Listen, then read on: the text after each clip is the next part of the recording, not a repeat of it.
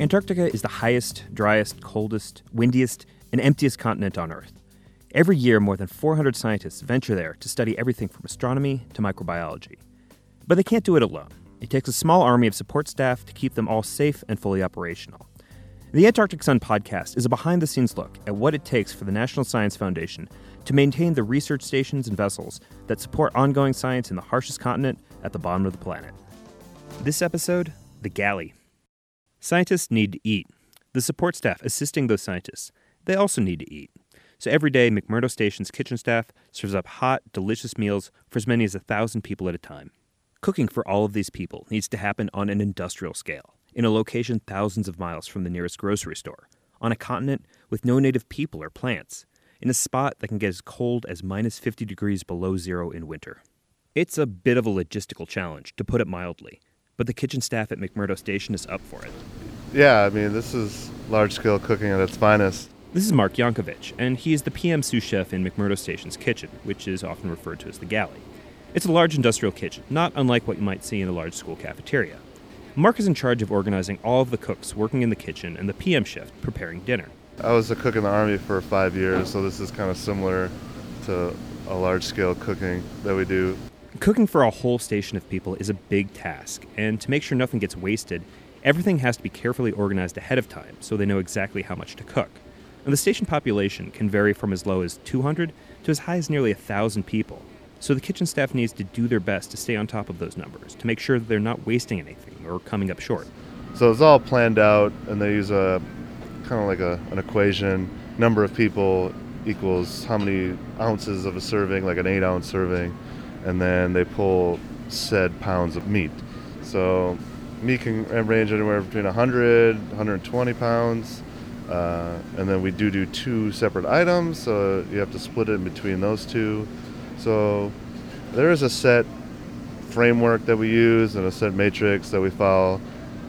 Sometimes there's leftovers, sometimes we need more, so it's not perfect, but there is a definitely guideline that we use. Translating that equation into actual meals is Addie Rossick's job as a food services supervisor.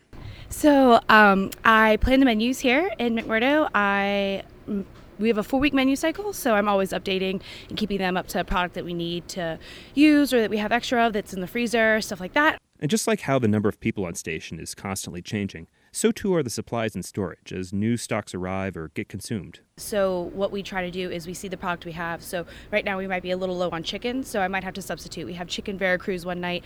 Uh, we may not be able to order that, so it might be swai Veracruz. Every day, forklifts ferry pallets of frozen food to the kitchen from the building-sized freezer next door. And frozen food can be kept for a long time, so the galley can receive huge shipments of food all at once and then keep it on ice for a while.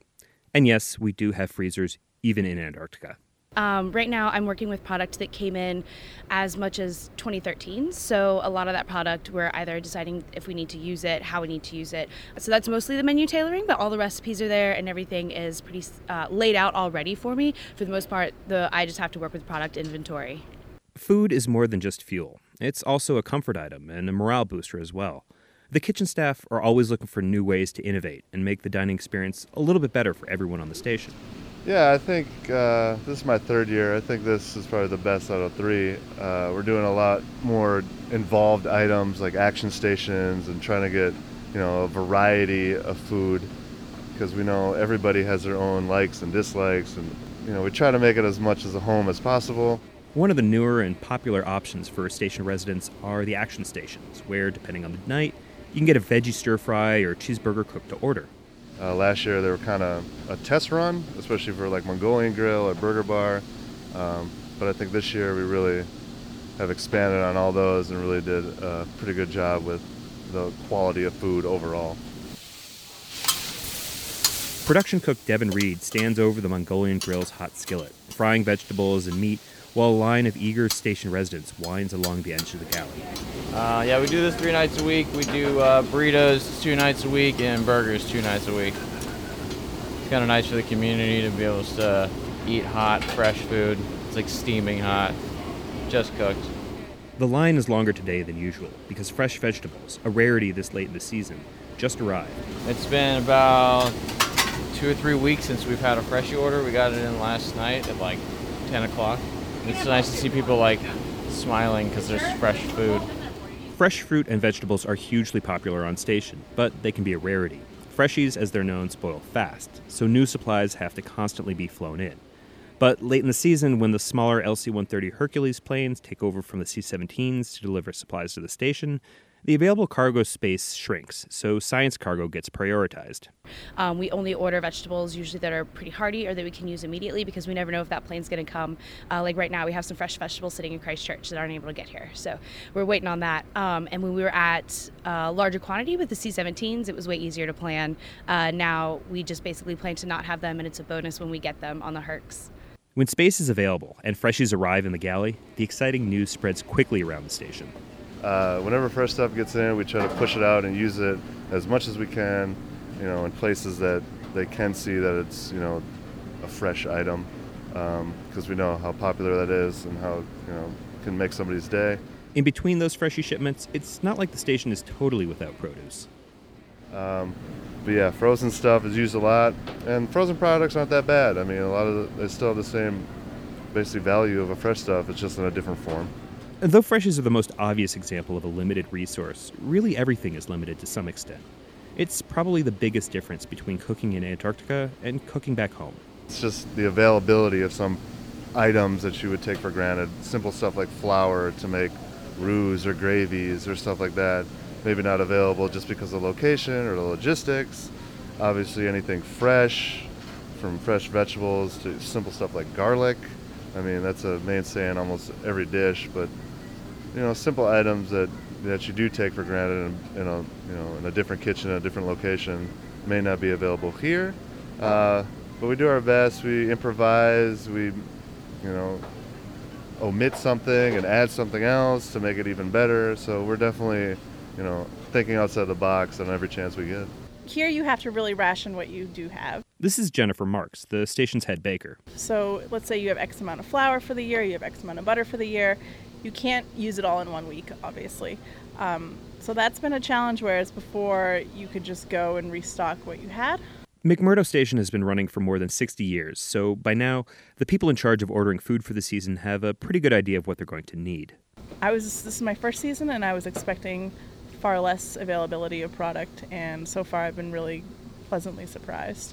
The amount of cream and butter and eggs and other sort of fresh ingredients like that, um, although we're kind of reaching the tail end of having those, getting to have them for as long as we did in the season was really surprising to me too. On the one hand, it's just not practical to ship bread down to Antarctica. It takes up a lot of space. It would probably get squished on the way over, or go stale, or get moldy. And it's just way more efficient to ship down all the raw components like flour, sugar, and yeast and let the two bakers do their thing. But there's another side to having a bakery on the station as well. The bakery is a huge morale boost for us when we're down here. Like just the ability to have pastries, and we do birthday cakes, we do special treats for events. We it's a huge population of people that like eating cookies here every day, and I think we just keep the spirits up.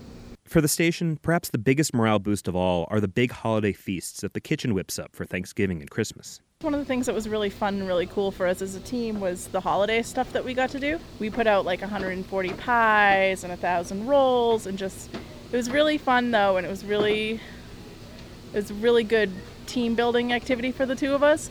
The whole kitchen goes into overdrive to put together a feast for the entire station. And technically, it's five Three different seatings for the day shift, one for the night shift, plus one for the kitchen staff themselves. And if organizing a normal day's meals takes a lot of work, this is on a whole different level. Over in the corner by the cook's box, I had Thanksgiving Central, and we had a carving schedule. We had menus, we had uh, recipes all laid out there, and they went over. And each uh, team, AM, PM, mid rats, bakery, and salad are all divided into teams, and they take their tasks and they do them throughout the week. The scale really is amazing. This last Thanksgiving, the kitchen prepared 41 turkeys, 400 pounds of mashed potatoes, 30 gallons of gravy, 140 pies, and more than a thousand rolls of bread. Yeah, the numbers do get kind of big. I mean, it's kind of amazing how many pounds and gallons and all that stuff of how much food gets consumed.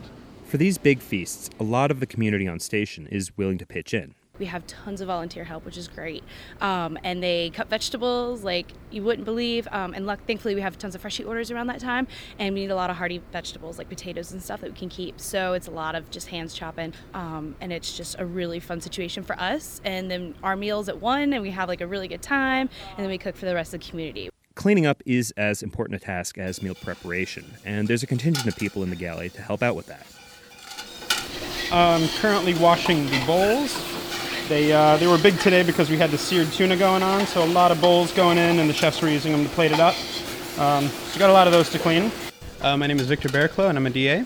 A DA is a dining attendant. Essentially, we take care of everything in the front of the house as far as the galley goes. So anything from beverages to dishes to washing the pots in the back.